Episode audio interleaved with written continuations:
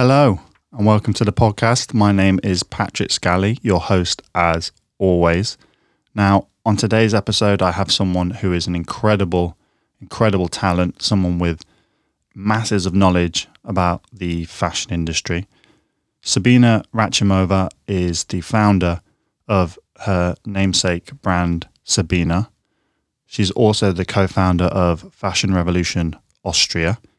She's also the co founder of Fashion Changers Collective Consulting and a lecturer at the University of the Arts London on the fashion industry. So I thought it'd be incredible to bring her onto the podcast to dig a little bit into some of the difficulties that the fashion industry faces in its fight to become a fairer, greener, more sustainable industry.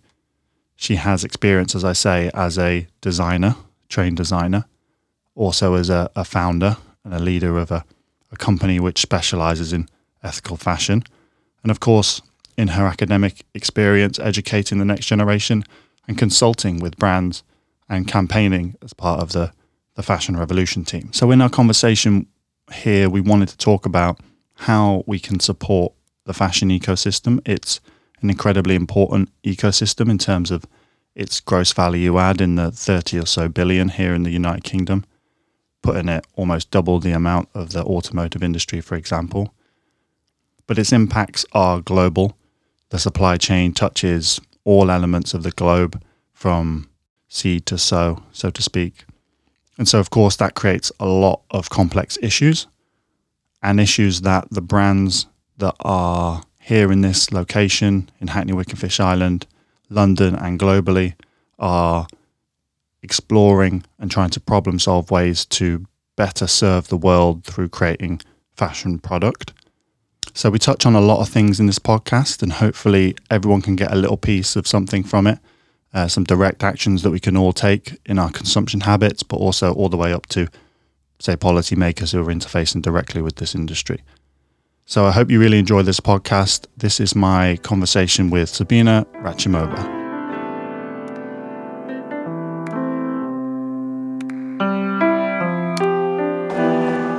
Anyone who doesn't know yourself and your work, give us a little bit of a intro into Sabinna um, and what it is you do and what you're doing now and, and a bit of your history and your backstory. Oh my God, this is a dangerous question. So also backstory and history. I'll, I'll start with it now.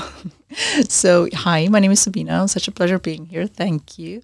I run uh, my own business, uh, which is called Sabinna, which is my first name, so easy to remember.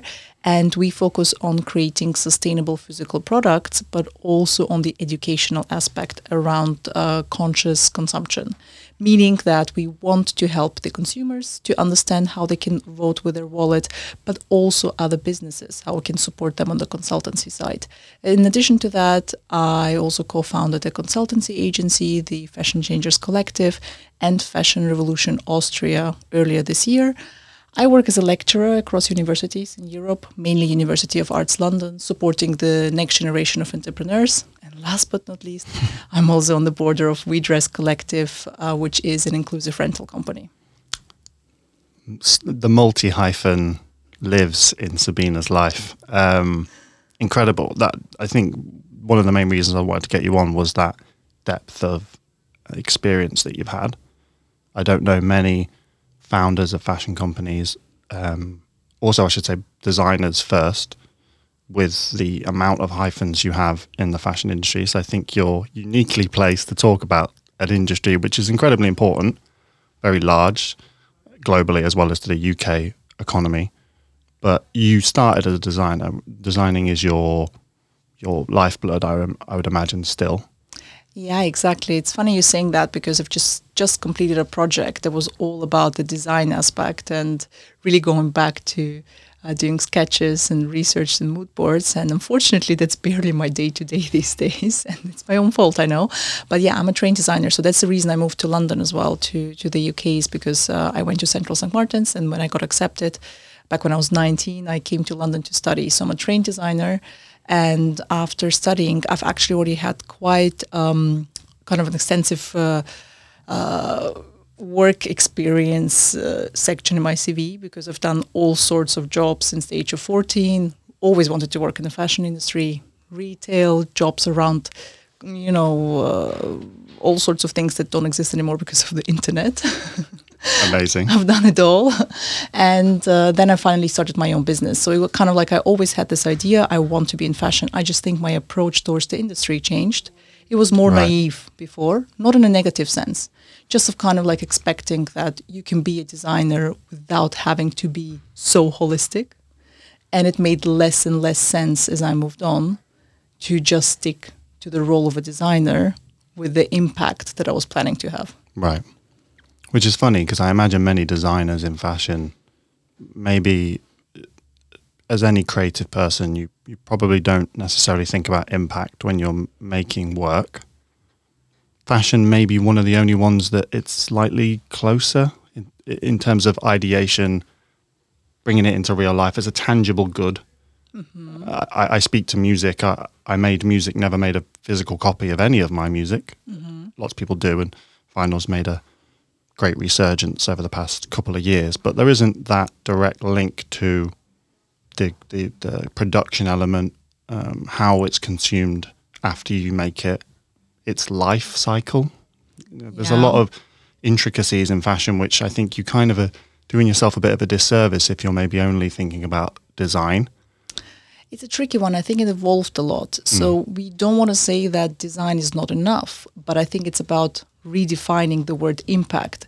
And for me, it was a big learning because I didn't come across the word for the longest time of my entire career. And then all of a sudden, when sustainability became a thing, people are like, what is the impact of your company? What is the impact of you as an entrepreneur? What can you do? What's impact, impact, impact? And this became kind of like this buzzword. But if you think about it thoroughly, like on a different level, it makes sense because there is demand for certain products, but also you have to ask yourself what's the impact of the products that I'm creating? And it's physical, but also knowledge based. Hmm. And I think once I started to ask myself, what's actually the impact? What can I change? My career path started to really transform with that as well. And that's how I then got into academia, for example, started the whole lecturing aspect, really trying to build the bridges between the different stakeholders uh, within the fashion industry. So, okay, I'm a fashion professional now who've been working for so many years and I have this knowledge with me. How do I share it with the next generation? And how do I not only share it with them, but show it, like show and tell, right? And how do I then make them part of the ecosystem, but also I stay a part of it, right? Because they will become the professionals and the seniors at some point, And I might be outdated because, you know, getting older, not on TikTok. Not even thinking about TikTok. Oh, well, the company is, and I. I am consuming, you know, the TikTok content. Let's be honest, there is some good stuff on it. You're just not a native. I'm definitely not a native. Um, Instagram is where it stopped with for, for me being native. I think this was my Yeah. la- my last bit where I was native. Everything else that is coming now is a learning curve. So yeah, I think it's understanding the dynamics and with that the impact, and then really trying to understand what is it that I can contribute. We're running out of time. We're running out of options. And while the fashion industry is a very intriguing one, a glamorous one, a beautiful one in terms of industries, it also is a dirty one. For me, maybe you have a, a richer experience in the fashion fashion industry. Of course, um, I have a a, a, a, a small one um, during a limited time of supporting brands in the space. But the brands that I was supporting weren't the kind of brands that maybe your mum, who doesn't know anything about fashion, would name um, if they had to. And also, um, you know, the glitzier side, maybe, or the stereotypical side, was not one that I really got much time around. Went to certain fashion shows. That's about as far as it went. But the dirty side that you talk about, it doesn't really get talked about in those circles. Maybe in a, well, maybe it's starting to be talked about more, and maybe that's where the issue has become more public. That people, you know, they don't just buy the clothes without thinking about the origin, but of course that leaves a lot of room for things like greenwashing and ambiguity. So uh, it's a pretty broad topic, as you say, and a big issue. And I imagine as a creative person first, in an ideal world, you would just make things to match your, you know, ambition and your creative desire and, and all your your dreams. But maybe quite quickly in the process, you realize that that wasn't really what was at play here. Is that a fair? A hundred percent. I think it's really coming from a physical product and learning how to make a good physical product, but then understanding that this won't solve the issue around transparency and sustainability. This is what started to frustrate me the most because while I can make the best product, and I think we still need them, so it's fantastic. We need brands that are questioning how we make things, you know, uh, who makes them, what's the supply chain, and with the current supply chain disruptions, it's really needed that we have innovation in that space but we need to go beyond that as well. And I'm not saying that it necessarily has to be the same person solving both issues, but for me, it just made sense because the more I ask myself, again, coming back to the impact, okay, I can be innovative with my product, I can be testing certain things, but then what do I do with the learning? So there's always an outcome that I keep to myself and this is where I realized, okay, the consultancy makes sense to partner with other companies, to do more collaborations, to start teaching. And this is, I think, why it also evolved for me in terms of trying to bring awareness. So if you would have to summarize it, it would be starting with more transparency, traceability, moving on to sustainability, and putting the impact on it. Right. And that's interesting. I think it is worth th- recognizing that order because yeah. you, you wouldn't, you know, you didn't start out as a consultant Nope. Start, you started out as a creative first and, and realized the limitations maybe in this industry of, of being a pure creative, which there's nothing wrong with that. But you were inquisitive enough to go, there's other things that I need to explore in order to fully appreciate what it is I'm working inside of. And also, I think now, and why it was pertinent to bring you onto the podcast to talk about the fashion industry writ large is that all of those strings to your bow, of course, has opened up a lot of knowledge, I imagine. Um, which is great that you're now a lecturer and you impart some of that knowledge and also speak up the chain to through the consultancy practice.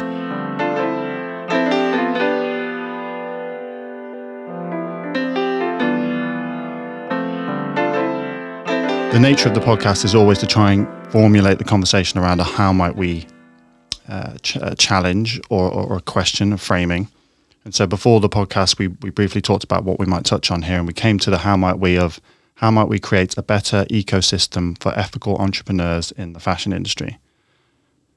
Very, very big, obviously, um, as we keep saying. But so if we start at the start, what is it, from your experience specifically, I, would like to focus on your experience as a designer and a founder of a brand. What have been the main issues for you starting out that journey um, along the road that have come about by being an ethical business over not being an ethical business? Yeah, I think in London in particular, we have a lot of fantastic ecosystems that you can become part of, and that definitely speed up the game because uh, you are at a point faster where you wouldn't be able to be in other settings. Uh, you know, I was born in Central Asia originally. I grew up in Austria, and for me, it was fantastic to see how London already has created these ecosystems but I think there's a lack of connecting them sometimes. Again, we have lots of designers hanging around with each other, sharing their knowledge with each other, being inspired by each other. Then we have people working in academia, researching incredible things, really pushing the innovation, but from a theoretical perspective, exploring what is possible. Then we maybe have people working in innovation that would be divided in tech and then material innovation. But again, they're all in their own ecosystems. There's not one broad bubble. Exactly. And I think we are pushing for that now. There are more and more programs who have a holistic approach. They're like, okay, let's make an accelerator where we get all of these different people together and see what we can get out of here. Or let's make these two brands collaborate that are from uh, two different spectrums within an industry or even crossing industries. And that's where the exciting uh, things start to happen. So I think we won't be able to solve the problems that we have in the fashion industry in terms of ethical and sustainable approach if we do not collaborate with other industries if we don't get out of our bubbles and if we don't start connecting the different amazing ecosystems that we already have in place, particularly in London. Is there maybe to the counterfactual of that? There's there's a path dependency potentially created by this industry due to the fact that it's by nature somewhat inclusive mm. in its history. The fashion show, the front row, etc. The allure of that. It's a bit elitist, yeah. Yeah, and it was sort of built on that. The value was somewhat built on that. Yeah by creating these umbrella ecosystems of, as you say, people in supply chain, new materials, actual the designers. I mean, they're all maybe designers in all of those various industries, but the garment designer is there. Is there is there a pushback? Is there friction by nature of it being well, we still got to preserve the front row and the Vogue front cover still matters, or uh, and maybe to, to dig into your academic experience when you're speaking with students, is is it is it is that less important to them now, or do they still worship the hero designer, and do they all want to be that person still, or do they? Are you seeing people go, oh, I'm really interested in this, and that's great, but I'd be happy to work for a supply chain company uh, yeah, I think it's a little bit of both. You Okay. will still find people who come, especially let's say to University of Arts London, because they know that this place is very well known for certain people like Right. Alexander McQueen or Galliano.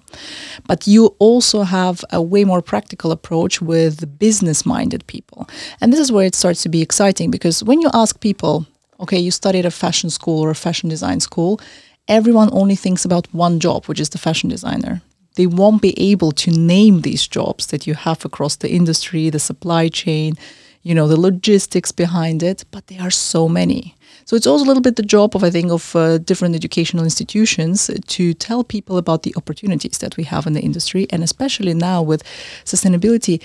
Let's not put it in a framework where it becomes uh, more difficult to work in the industry. Let's see it more as an opportunity. So sustainability in the trend is not an obstacle. It actually creates more exciting jobs. It creates more opportunity for collaboration. It opens up the industry to solutions we didn't think before. So this is where then academia needs to jump in and be like, okay, so we're offering other courses. You can study fashion design because it's still a very valuable skill.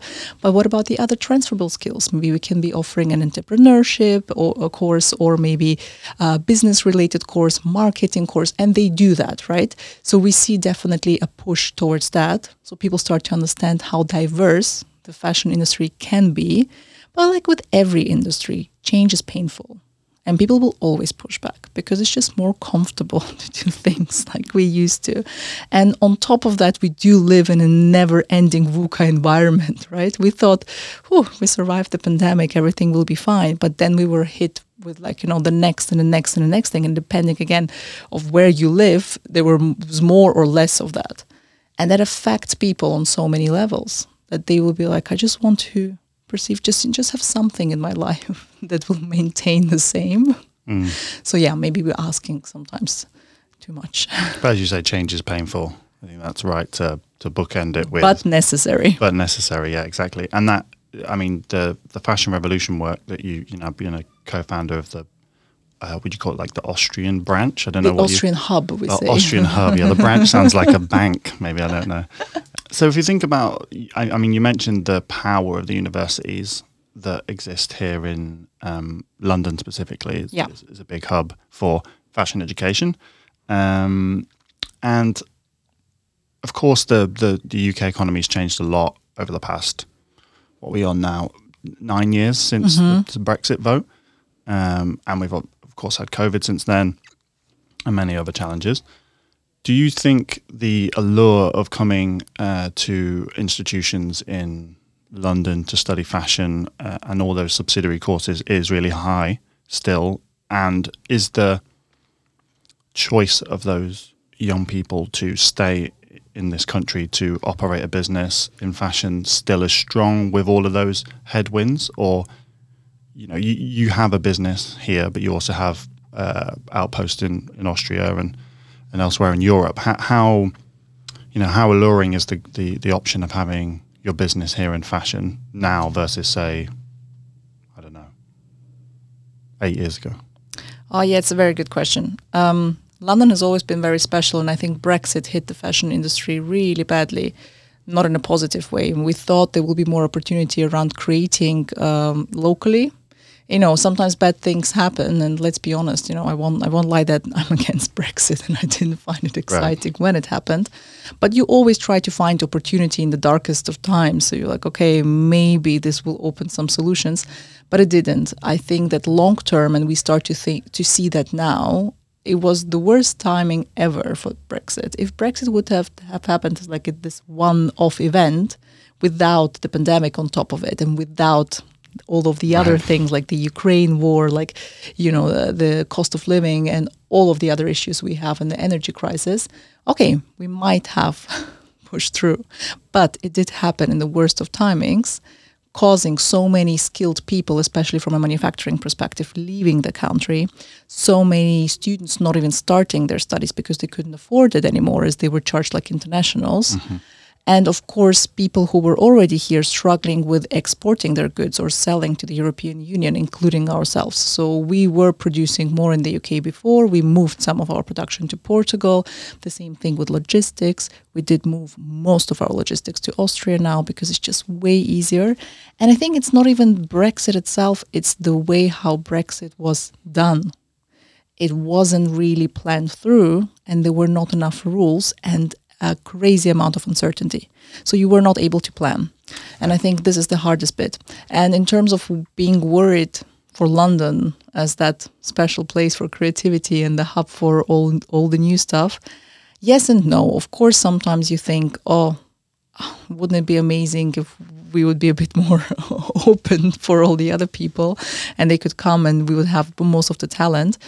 But I think so far all is good but we need to see what happens in 10 years. Once all of the research money runs out that we still currently have at universities right that was funded by european union once uh, people uh, maybe who studied here and stayed for a while decide they do not longer want to be here and then they go back to european countries. So we will look at it i think from a long-term perspective. There needs to be more data that we can't evaluate at the moment. But i still see people being excited about london as uh, the place to be for creativity. Right. Um, and we also have uh, UAL opening very close to where we're currently recording in Stratford on the East Bank. Yes, it's happening. Yeah, and you'll be studying, I assume, in, in that building at some point when it opens. Yeah, well, I well, they told us September 2023, a couple of months away. It's Not happening, long. not long now.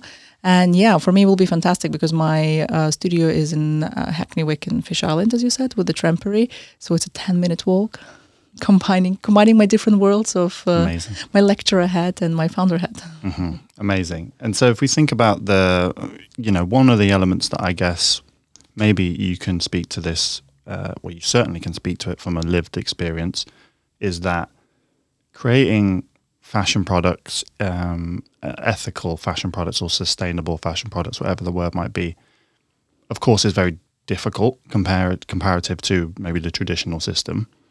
Um, and you also have to battle, which you of course have done by not being seasonal, um, creating small batches, or understanding your consumer data enough to not overproduce and, and waste. The circular economy, also, you've been a leader in that space.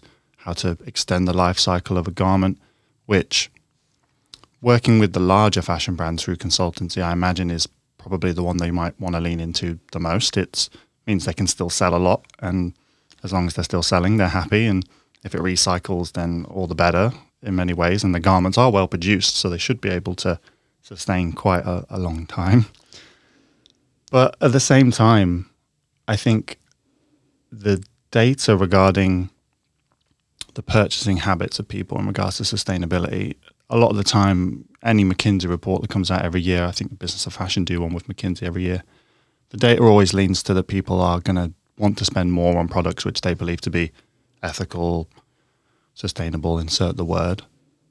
Do you do you see that as a brand and in your connection with the ecosystem here in London and globally of, of brands in this space?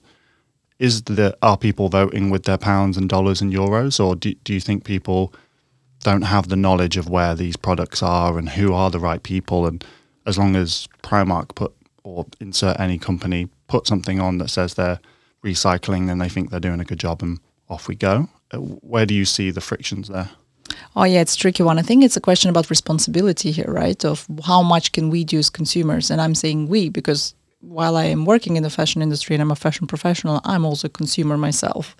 So the question is always yes, I might demand something as a consumer. I might be ready to spend more money, um, especially if I understand that it's not about if something is too expensive. The question is, is it priced fairly? So if we rephrase that, I think in our minds, that's already kind of a good first step.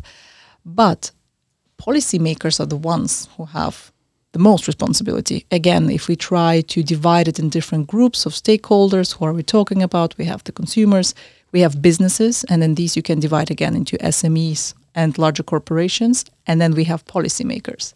And I like to compare it to the tobacco industry because I think this is a good example of what policy can actually change in terms of consumer behavior.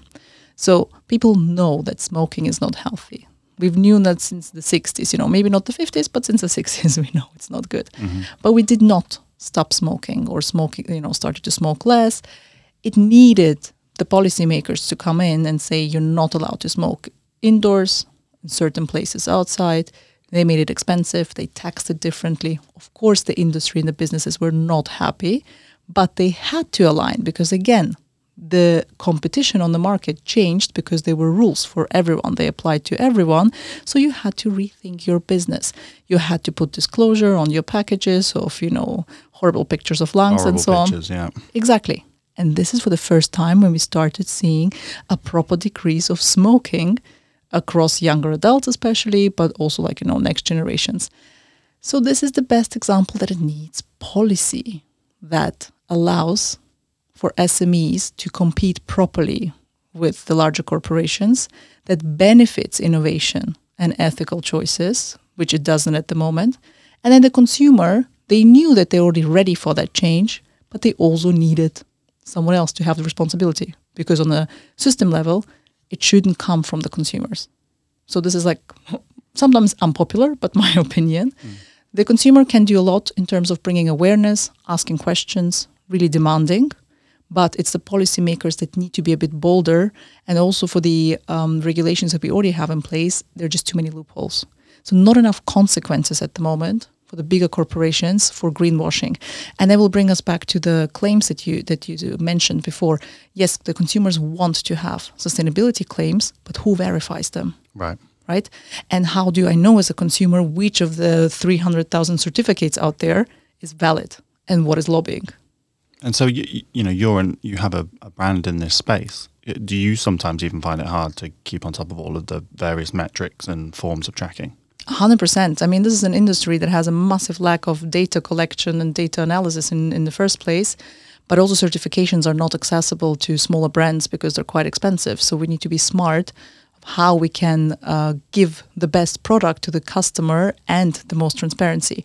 So, we decided to work with the third uh, company, like a third validation company, which is Compare Ethics for us, because they can then validate our claims so they're not basically profiting from from Right. valid saying yes to them but they're asking the uncomfortable questions. So when we say that something is vegan or has 0% uh, synthetics it's not just us saying that. Someone looked at all our contracts and our invoices and the material details and verified that it's true. That makes it way easier for the customer to really understand what is happening. So this is one way of doing that. And now with the european green deal coming through it will be illegal to make claims that are too vague or are not working properly if you want to sell uh, in the European Union. But again, uh, it will be illegal for the larger businesses. Me as an SME, I wouldn't have to follow these rules, but the market will change, right? Because if consumers start to get used to validated claims, they will demand it from all the brands and not only from the bigger ones. That's why we're trying to be like, you know, just stay kind of like in the game as well. I think it's a good thing to offer transparency, but then also being able to trace it through someone else and give people this understanding of why is a claim valid. It's that sort of ripple effect, right? A hundred percent. Yeah, and I think it's interesting to think about those policies. You talked about the, the Green New Deal. I mean, I believe there's policy in California as well as um, the European Union writ large in terms of having to have your claims be attributed and, and checked in a specific way. Yeah. Um, but does that not, um, you know, as much as a company will have really pure intentions, and, and you know, is it really is it really hard, are those big hurdle rates for a small company in fashion to, you know, go through that whole process? That must be quite a burden on your on your time and and how do you ma- how have you managed that as you as you've come up as a business? It's definitely not easy, but I think we can solve that issue maybe with other things. For example, offering uh, funding or grant supports that would uh, enable you to get someone on your team to help you with the verification or to give you some budget so you can pay a company to verify your products.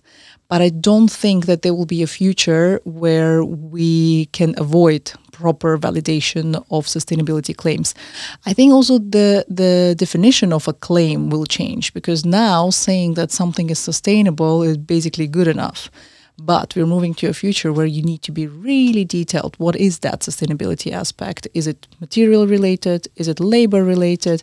Is it how you process your uh, orders, how you ship them, the logistics? What is it that is sustainable about your business? So we need to be less vague and more precise, and that will help the consumer in the end. Because at the moment, it's confusion on every corner, everywhere you look. These words start to mean nothing, and we need to claim back the vocabulary.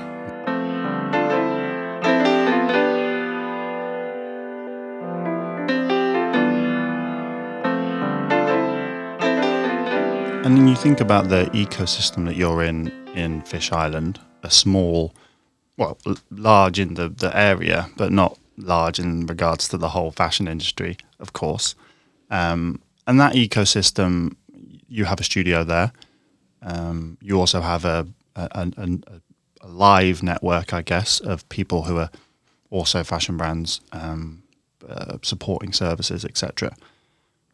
When we think about the ecosystem of support, um, and you specifically think about maybe the past couple of years, all those challenges, where do you think, where do you think, what's the counterfactual? Where, where would you have been without that support in the sense of, you know, there's a community team who can hopefully, I mean, so I'm trying to think about how I would frame this, but you know, you're an expert in your field, so you don't necessarily need someone to come and tap you on the shoulder and tell you how to be more sustainable. I imagine if anyone's going to tap anyone on the shoulder, it should probably be you to someone else. But um, of course, you're not. You don't have uh, infinite knowledge. There's always something that you don't know.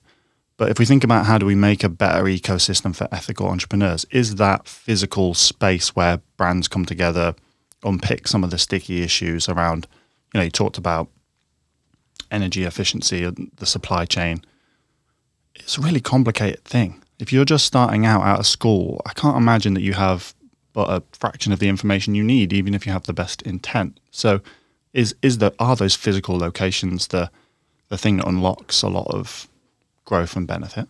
Oh yes, um, I think we should all be tapping each other on the shoulder and reminding um, ourselves of what it is that we can be doing better. So I definitely benefit a lot from being part of the Trampery, but also other ecosystems. As I said, Right. I have this fantastic privilege these days that I am part of so many amazing networks and ecosystems where I can rely on advice, on mentorship, on help.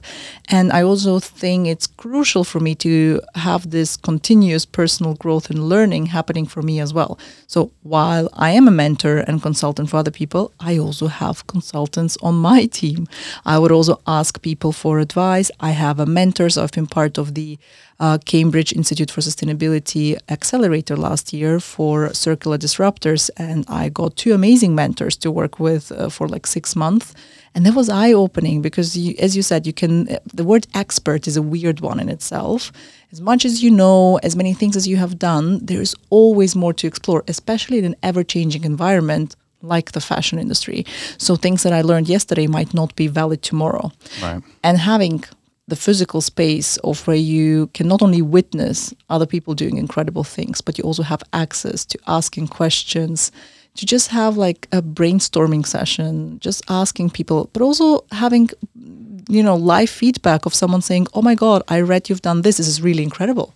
So it's not only you telling yourself you're good with what you're doing, but someone else is validating that. It's fantastic. And I think a lot about the new generation, those who are about to enter the industry. And I can't even imagine how hard it must be for them because I feel for my generation, for us, and I'm like a proper millennial, like in the middle of it, um, we had time to explore what we want, where we want to be, how we want to approach things. At the moment, it feels like you need to exit university, or if you're coming like from another industry, you need to have all of the answers sorted. But that without having your network, without having the ecosystem, with having all of these insecurities on top of that, it must be really, really difficult. Yeah, I mean, I can't even imagine. Yeah. Yeah, and I think it's and there must be so much more pressure on younger For sure. people going through the academic, uh, creative academic institutions to have a brand almost before you've started studying or a presence on Instagram, exactly as you say, which is in some ways great because if you do come out and have a brand and you already have traction for the little world that you've built online, all the better. But of course, I just think maybe it reduces that gestation period where you're just being creative or just figuring yourself out. Instead, it's day one after university. You should be living the high life almost by that point. It seems the pressure's really ratcheted up. I think for A hundred percent. And quite often they forget, they look at people who have incredible CVs and they forget that these people have been in industry for 10 years. They expect themselves to have a very similar CV mm. compared to these people without giving themselves the 10 years. And living in a, such an uncertain time with everything that is happening, I hear more and more the conversation around the value of working in a creative industry. People would be questioned by their parents, by their families, by people around them don't you want to do a proper job as they say you know? Do- don't you think this is too risky for yourself? You will be struggling.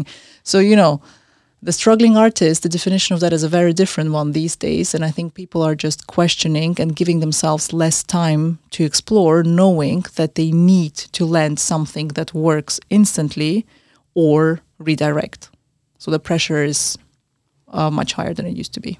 Yeah, and I think maybe from from my limited position in the the public sector side, I think to your point around regulation and policy, I think I agree in many ways. I think I'm someone who I'm like definitely small p politics and don't want uh, the local authority or the government to have too heavy a hand in shaping the industry. But as you say, I think maybe that fundamental questioning of the effect uh, of this industry on everyone every day. Uh, and talking about it like cigarettes, I think is an interesting way in because, well, I mean, more people wear clothes than have ever smoked cigarettes, um, but we don't look at it in the same way as like a moral hazard or a harm. Um, and I, I guess that's maybe partially from a consumer perspective due to the scale of the industry. Uh, you, you wear one pair of jeans, you don't conceive of the millions that were made in lockstep with you or the water that goes into them and the many other inputs. So maybe it's hard for regulators to you know see it comparably but it feels like to me that like kind of liberal paternalism putting some guardrails in place to say we can't expect the consumer to check every label of every garment they ever buy but we can put things in place to mean that there's a higher chance that when they get to that moment there'll be less wrong choices for them to make and for hopefully a compounding effect over the years, more people become aware of it. Um, you know, you look back on the literature on smoking, and course, a lot of the advertising was the health benefits, and, and that certainly changed, exactly rightfully so. So, but do you see that behavioural shift in the advertising of sustainable products and, and the green economy in fashion? I mean, I feel like every other advert is a insert high end brand telling me that they're the new best thing in sustainability which is great if it's true, but is is it is the reality is it reality or fiction that the the tide is moving in this direction across all boats, or is it, as you said, greenwashing? I'm not asking you to point fingers, but are you witnessing it?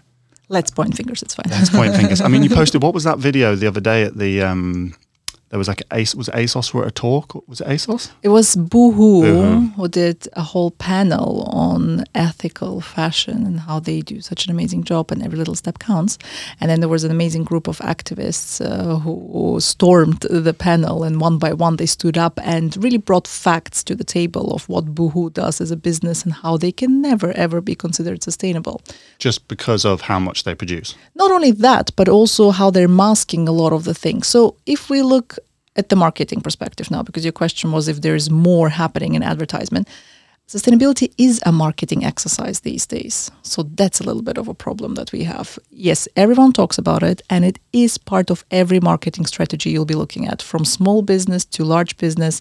I only know a handful of businesses that are actually stepping away now entirely from using the words consciousness, sustainability, because they said they do not want to contribute to the wrong claims and not proper defining these words, which I think is fair enough. But I also think they are a bit ahead of time because we didn't figure out yet how to define it. Consumers they won't understand why you're not using these words at all. And as I said before, I'm a believer that we need to claim the words back and and tell the corporations and people like Boohoo and Pretty Little Things and so on to not use these words. So again, the regulations are not harsh enough. ASOS had this problem last year of how they were investigated for their uh, conscious edit on the website, meaning that there was no real understanding of why this edit was made, how the product could be uh, added to this uh, conscious edit, why did they choose this, what was the framework, and they were told off. Isn't internally they didn't have a mechanism that Ex- they could but also for the consumer, it was not It clear. It just said it was a conscious edit, and you take that as read. Exactly. Okay. So I go on their website and I see they have regular stuff and they have a conscious edit. Of course, I go on the conscious one because my morals are high and I want to do well. And I heard from everywhere that fashion has a problem. And then I'm, I'm shopping there, but obviously I won't pay further attention because someone else made the edit on my behalf. So I do believe them. You trust them. Exactly. Mm. And they were investigated because it did make sense. There were still loads of brands that are not transparent, that have loads of plastic in their garments, that do not do anything for sustainability. But what happened in the end is that they took down the edit. And that was it. And End of story. And again, we're coming back to policy. So at the moment, you're still allowed to have all these ads. You're still allowed to advertise yourself to a certain extent, being sustainable, being conscious, without having the proof. And that makes it very difficult for consumers, and especially those who really mean it, to stand out in a really truthful way and saying, "No, I actually mean it. I'm not only saying I'm sustainable." And you need you need to be kind of like you know now experimental with it. So what we try is we do different campaigns. So we had like "How much did you say?" campaign where we talked about the pricing and we say, yeah, that was such a great idea. How did you? Sorry to cut you off there. Yeah, but no like, worries. How, how did you? How did that experience work from a from you as an idea creator, but then how you got it? f- Uh, the feedback you got from consumers was it? Were they close to understanding the value of a product once you had that dialogue with them in in the open as well, which I think was really important. Exactly. I think it was a long journey. So it wasn't, we didn't reinvent the wheel. There were brands out there who were talking about pricing. There were brands out there who were saying, you know, uh, radical transparency would tell you everything. But barely anyone talked about the margin, meaning what do they actually make with each garment, and also about the amount of garments they would produce. And on top of that, we had this conversation for years because we've been hosting so many workshops for our cons- uh, customers to learn certain skills like, you know, mending, sewing, knitting. And this is where we had the early stage conversations. People would be like coming in and saying they want to knit something, crochet something. And we would always ask them, what do you think? How much would you sell it before they start the workshop? And then after they've done the workshop, we would ask them the same question again. And you could see how the value grew for them because they started to understand what goes into making that type of product. So this was kind of like the first initial stage of the offline conversation around pricing. And this is the question we've been asked the most in the past eight years. Why are your products so expensive? And again, they're not expensive, they're fairly priced because Right. expensive would mean that we are taking something, you know, and selling it for a price that it's not worth. But if we are paying here 10 pounds for something, it just means that someone else is paying on the other side of the supply chain.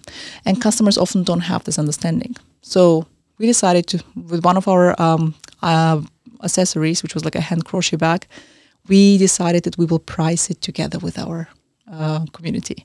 We put it on Instagram. We're like, tell us for how much should we sell that? Without giving them any extra background, this is what it looks like. Nice visual images so you know how the dimensions are, what it looks like, and that it's made in London. And people said everything from 20 pounds to 185, I think. We were like, we're in trouble. That's a big range. people have no idea. Wow. And of course, you can argue it's just different type of customers, it's just different age groups, it's a different conversation around the value of money for different groups of people, of course. But even if you take that into consideration, it's a massive gap of how much people think uh, something should cost. So we decided to make this campaign. It's called "How much did you say?" And we would tell people exactly, first of all, how do we calculate margins and products? You know, it's not like we invent a price, or not like we're looking at a um, competitor and do the same price. Right. We would have labor and material going in, which is obvious, but then people don't think about tax, fulfillment, uh, card payment fee- fees. So if someone pays with PayPal, PayPal takes money from me. If someone pays with Stripe, Stripe takes money from me, and so on. And then fulfillment can be different depending again. After Brexit, it might be more expensive for brands now, depending on where your location is. If you ship worldwide, depending if you offer free returns or not. Free is never free, you know. It's free for someone, but usually not the brand. So we open up the whole conversation and then telling people, look, this is the margin, and the margin is not what we are making with it. It actually has still go towards the rent and towards the people we pay on our team. That's also quite often the economical background, background that people just don't have, which is understandable. They think like, I don't know, I'm saying I'm making 50 pounds with every cardigan. So after 10, I made a good chunk of money. But with that, I need to sell 10 to just pay a quarter of my rent, you know? Yeah, yeah. And if people start to think like that, the conversation becomes very different. Yeah.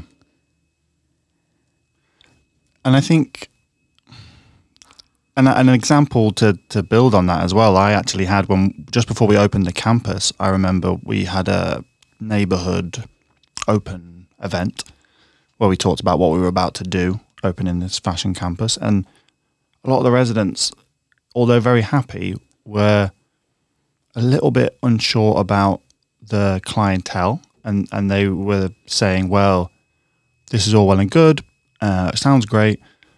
And maybe they were just trying to be, you know, a, thorn in the side. It might have been just the person or, or collection of people's character. But they were just kept saying, well, the kind of brands that are going to come in here are going to be really expensive and we're not going to be able to afford them. And, you, you know, it's just not inclusive. And again, you were like, what's, what's expensive? As you said, it's important to distinguish by person. Of course, everyone has different budgets. And it's just the fact that the value of the garment has been warped by the fact that someone else somewhere in the supply chain is being abused essentially. But you can't really remove that bit of knowledge from their life. They, they, they know at one point or still can go get a pair of jeans for 20 pounds. I, I don't know what the cheapest pair in, on the high street would be but very cheap so you can't really remove that number from their brain and so all of a sudden it becomes something where no matter how much you explain it to them, they, they might go, oh, yeah, that sounds great, but it's still really expensive. And so you can't really ever get past that, can you? And it's unfortunate that we've got into this point now where you're having to speak to the to the counter, even though in reality the the base case that you're offering is essentially going, we're not making a, a massive margin and profiteering off this. I'm just telling you what a fair supply chain process would cost and to cover my overheads and other elements and for me to also sustain. Like it's not, there's no sneaky part of it where I'm siphoning off 50% of the money. Exactly. But I think it's about unlearning, and unlearning is way more difficult than learning. and that's the problem because if we would be able to get it right the first conversation we have right. as a society, mm. it would be so much nicer. But we never do that. So once fast fashion became a thing, once people were introduced to five pound t-shirts, the damage was done. Right. And again, coming back, and I know I keep repeating myself, but this is why policy making and proper policy making is so important because if you allow the market to develop in a certain way and to make certain claims, you're teaching a whole generation facts that are no facts, and then you try to make sure that they unlearn. But yeah. how? And it takes so much more extra effort to unlearn certain behavioral things. Uh, let's just make it, you know, right from the very beginning. It will be so much easier. But this is exactly what is happening to sustainability. it happened to pricing, and now it happens with how we define sustainability. Now it's going to be, you know, um, with all the new rules and the claims coming through, people will be then lost again. Why do we have to talk about material in relation to labor, in relation to processes, because they haven't heard about all these aspects. And sometimes it's also about trying to find a shortcut. These are all complex topics. Yeah, gotcha. Yeah. But brands try to make it easy and accessible. And sometimes they do it not because they want to cause harm, of course, because they want to help people. But making the wrong shortcut can cause a lot of harm. Yeah, and I think there's, uh, I've often used, and I think we've had conversations about it in the past, um, and how you counteract that in the education system. And certainly in England, I, I always say that, that well, textile education is a very slim part of the curriculum. Probably rightly so. It's not an essential skill to learn um, in the same way that, say, maths is.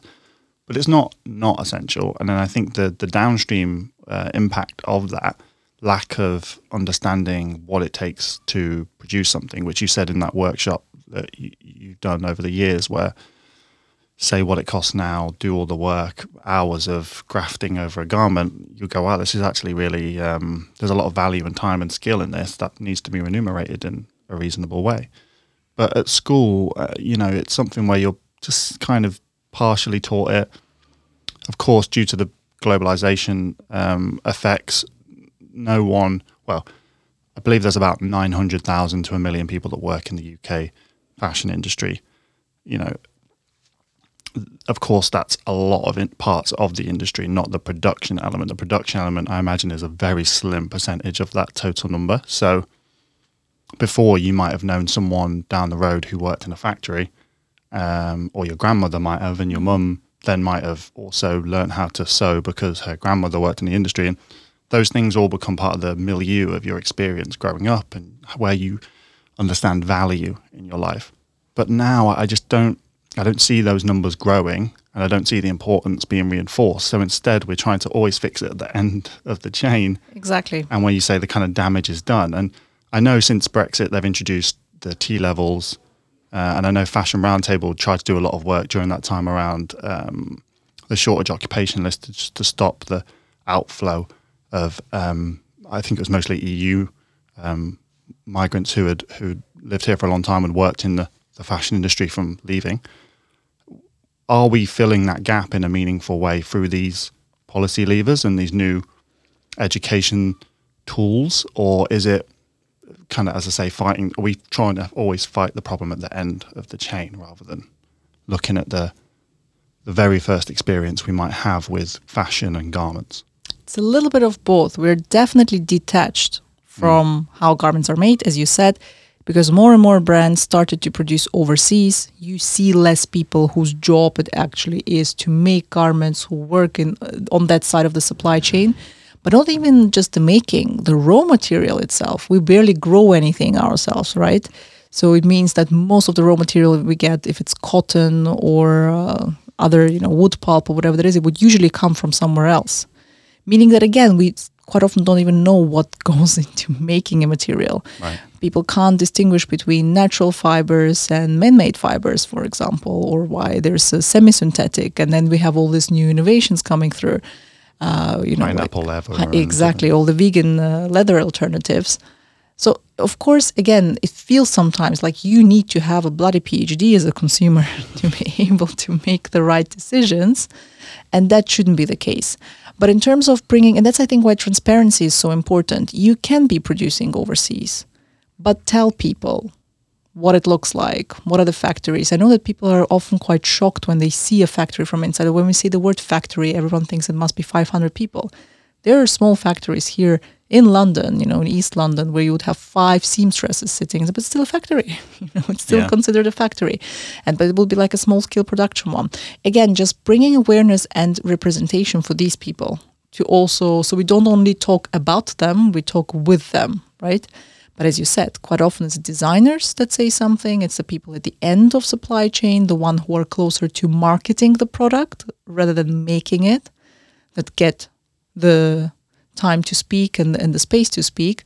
And also maybe the support you know to a certain extent but not the ones who are in the beginning. They just think oh i'm fulfilling my role and passing on but i think we need to create more visibility for them and you know the copenhagen uh, summit uh, actually had some issues i think last year where they had a whole focus on garment workers but they will criticize for the fact that they only had one person there who was running a factory and had touch points with garment workers.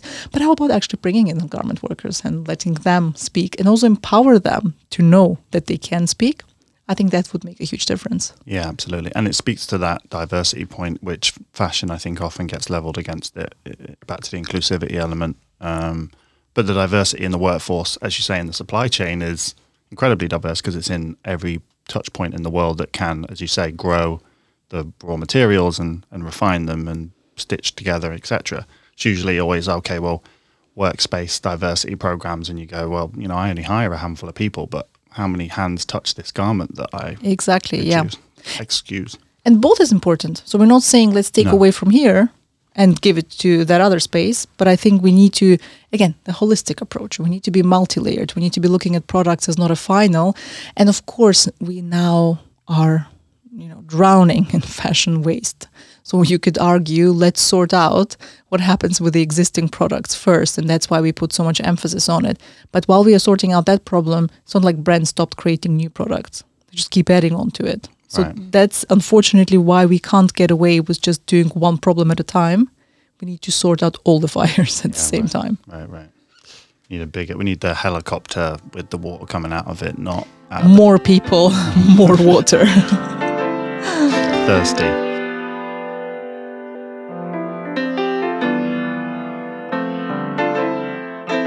So if we think about, I mean, we've touched on so many incredible parts of this ecosystem, incredibly complex parts of this ecosystem. I think one of the, if we think about the the actionable things that we could, uh, listeners and uh, and ourselves uh, interacting with this ecosystem here in East London, but it's a global problem, as you said. Um, aside, global is that like still? I, I hate that term, but is it like is that still a thought that you use to? I might not even put this in the podcast, but do you, like to think locally, act globally. Does that still hold weight, or is that again is that one of those things that's also been abused too much? I think the word itself, glocal, I myself would be scared to use it because I would think that people assume I can't speak English. so I would say if you're a native speaker, use it because then we believe you this word exists. If I'll start using it, I'm not sure if enough people came across it to believe me that it's actually Just think you're thing. choking slightly. Okay. Exactly. Well, I, we'll, we'll, we'll, we'll ban it from the podcast. Anytime anyone says it, I'll just bleep it out like it's a swear word. Um, but if we think so, that so I guess the more complex uh, and chaotic uh, solutions, I think we were circling around some policy regulation, um, which I think right to frame it around action that's been taken to stop people's um, misuse of their bodies by smoking cigarettes, etc. I think the, the gravity of it, I think, is worth a double click because I don't think it's it's not an immaterial thing solving this issue or, or a cool creative. I think, and that's also I think sometimes the issue with it from a policy perspective. And I, I think maybe some of my light touch points with the British Fashion Council and, and, and others is uh, and government and through Fashion Roundtable was that they kind of looked at the fashion industry like the front row or the big houses, the institutions, which, of course, to the gross value add of the fashion industry of the UK, they are big parts of that. We can't, you know, gloss over Burberry's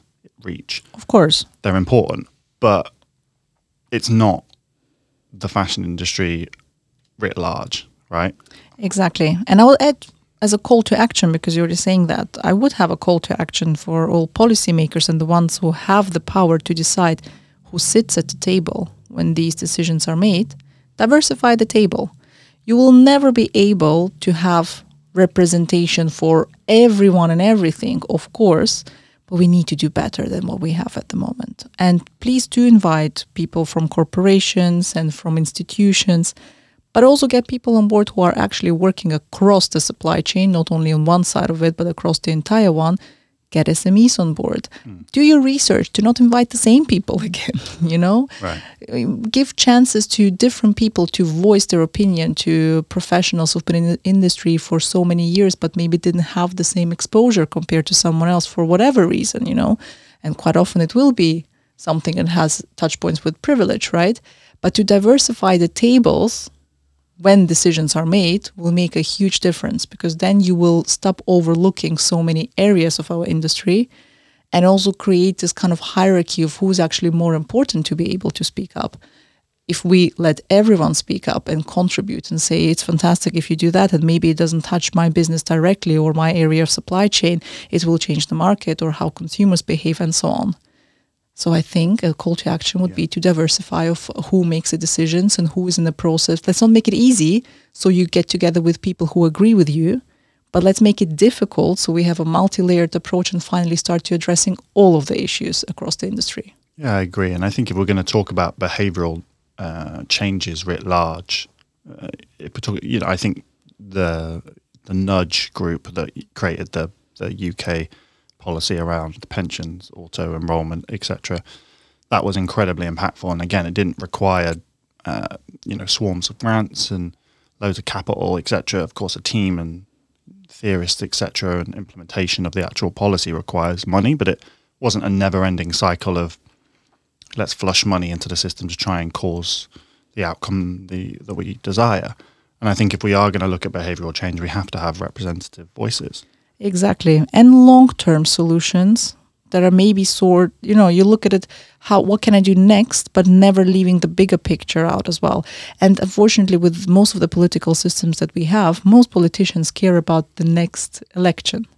And that's what forces them to a certain extent course, yeah. to have the short-term thinking because they will be after me comes the flood you know whatever happens happens it's not my problem but this is why we leave a planet behind for the next generation that is non-functional because it's never thinking about the next generation, about their needs, about the planet as a whole, about climate that touches not only us in the now, but actually humanity in the future. It's because we have this short term thinking of uh, making sure that this fire is out, but it might cause 700 other fires, but they will start in 10 years, and that's not my problem. Yeah, fair enough. And so, it, to that broader point, really looking at the long tail uh, solutions that brands can uh, take or the supporting institutions, as you say, manufacturing, uh, press, events, etc. What are the, in your experience? I mean, you've been very forthcoming with sharing knowledge that you've gathered along the way through your own podcast and also through, um, which we'll put the link in the podcast. In the, yeah, I forgot to mention I also do host a podcast. Too many hyphens. Actually, actually host two podcasts. Flex. Um, but do you think, from your experience, is that the most efficient way to get uh, change in, in terms of this network that you're a part of? Is it is it that dissemination of you know when when something new comes out, how it works? Is it that leaning into the network, communicating, saying, "Here's how I am affecting this change and trying to make things better," and hey, I'm just started using the supplier. Is that is the communication point, maybe the transparency point? Is that an easy step for all of those various nodes in the system to dispel some of the and, and just reduce that kind of barrier to entry and yeah you might say so i think if there's one thing if you would have to choose this one thing that all business owners would have to start doing tomorrow, it's maybe having more conversations with your team because maybe you have someone on the team with incredible ideas, but they never voiced it. With your supply chain, maybe you have amazing manufacturers who would be up for change and you can trial and test something with them. You can you know, make a fully verified blockchain transparency garment, uh, and they will be able to help you with that. So you benefit and they benefit, and you're creating benefit for for the next person who will produce there with their brand. Um, but it is also a conversation I'm having with my students a lot. Is what can we do now while we're still studying? I think it's a lot about understanding again what are your skills how can you use them? How can you share them? But also what skills are you lacking? So who do you have to ask to contribute to your ideas to really join forces? And this is what it comes down to because no one is an expert in everything and we should not be this is why collaboration exists you know you just get together with other people and you solve the issues and again looking at our industry this is where most of the incredible things start to happen is when it's not a one person show and then someone takes all the credit. It's actually when a lot of people come in, when the government comes in and makes the money happen, you know, when yeah. institutions come in and give people the opportunity, when universities actually offer bursaries and so on, and all of a sudden a different group of people has access to something that is not accessible, unfortunately, which is education, and it should be. But this is exactly how we create opportunities by joining forces and having as many collaborations as possible. So if there's something you could be actively changing, it's working towards a, a more of an us approach rather than me and them. Yeah, I agree, and I, have I've been a huge proponent, especially here in in uh, in Hackney Wick, is we have so many universities here that do. I mean, I know Loughborough University do a, a project called Collaborate, where they offer students time as part of a in-course sort of project with businesses in the area to unsol- uh, to unpick difficult problems they're having, like relevant things, rather than you know sitting in class and, and me telling you fix this and it has no practical implementation. I, I interact with young students uh, around this area so much who are incredibly talented, on to the next thing that I don't even know exists. Would love to implant that and try that in a business. And for the business, there's no cost cost incurred because they don't have to implement it or maybe they could implement it and it could be a huge change to how they operate their business, which is incredibly beneficial to their margin or, as you say, the ethical uh, certifications of their business. And I definitely think there should be more of a, a streamlined approach, but trying to really maximize the time that young people spend in a local area studying a specific subject, surrounded by businesses in those industries who are incredibly uh, pressured day to day running their business and would love the human resource and someone to take an interest in what they do. And you know, I, ju- I just don't think we maybe maximize the benefits of programs like that in my experience, and I do think there could be a lot of benefit from that. Yeah, I agree. And quite often, again, like we said before, how sustainability is seen as an obstacle rather than opportunity. I also think that sometimes collaborations are seen as such, right? People are thinking, oh, it might be extra work for me to train someone, to sit down, to actually have another team working next to me and not only me doing doing it all the way I used to but we need to change the mindset on that you know and it might be challenging but also what is the value? And again it comes back to the whole impact. If you're already running a business that is uh, purely focusing on consciousness and sustainability then it is more than the profit that you're after. It's more than the money you're after. It is what your legacy what are you leaving behind? What are you doing for the local communities that you are part of? Because you are somehow taking from them as well right? Because they buy from you they ideally contribute to the success on uh, an, from an economical perspective to your business. So let's also bring in the social aspect. Let's bring in people. Let's bring in planet. Let's talk about who are the stakeholders. Who should you be reporting to? And who should you ideally be benefiting with the business that you have? And i think by switching the mindset here slightly um, the approach would be a bit more different as well.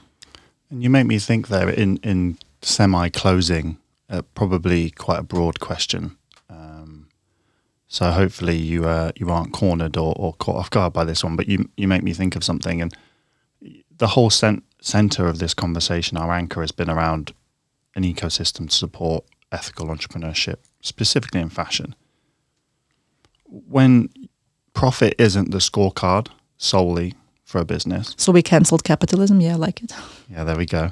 Um, for an ethical business, of course, you know that that epistemic nature of at the end of a period, you know, your profit and loss statement, your income statement isn't the end, uh, it isn't the beacon of light that it maybe is for a business that doesn't have a a, a purpose, uh, you know, a, a constitution that says it does things a different way on purpose, and in many ways reduces its profits by nature of doing that on purpose. How do you, when you talk there about legacy, how do you then think about profit as one thing, the purpose and, and the, the impact your work's had? How do you create a fair balance, a proportional balance, a, a weighted index of, of, of how the legacy of your work sits? Do do you, do you, has that changed over the years? Is it, are you in a place now where you feel comfortable with, with that dynamic? How, has it been? Yeah, that's a fantastic question. So, uh, definitely, it's important to acknowledge that even if you're a sustainable business, it's not dirty to, if you want to make money. Because quite often the conversation is a bit of a delusional one. I have it a lot with some of my fellow entrepreneurs as well, being like, yeah, I don't necessarily need to make money. It's a very privileged thing to say that you do not need to make money, especially when you live in London and everything is bloody expensive.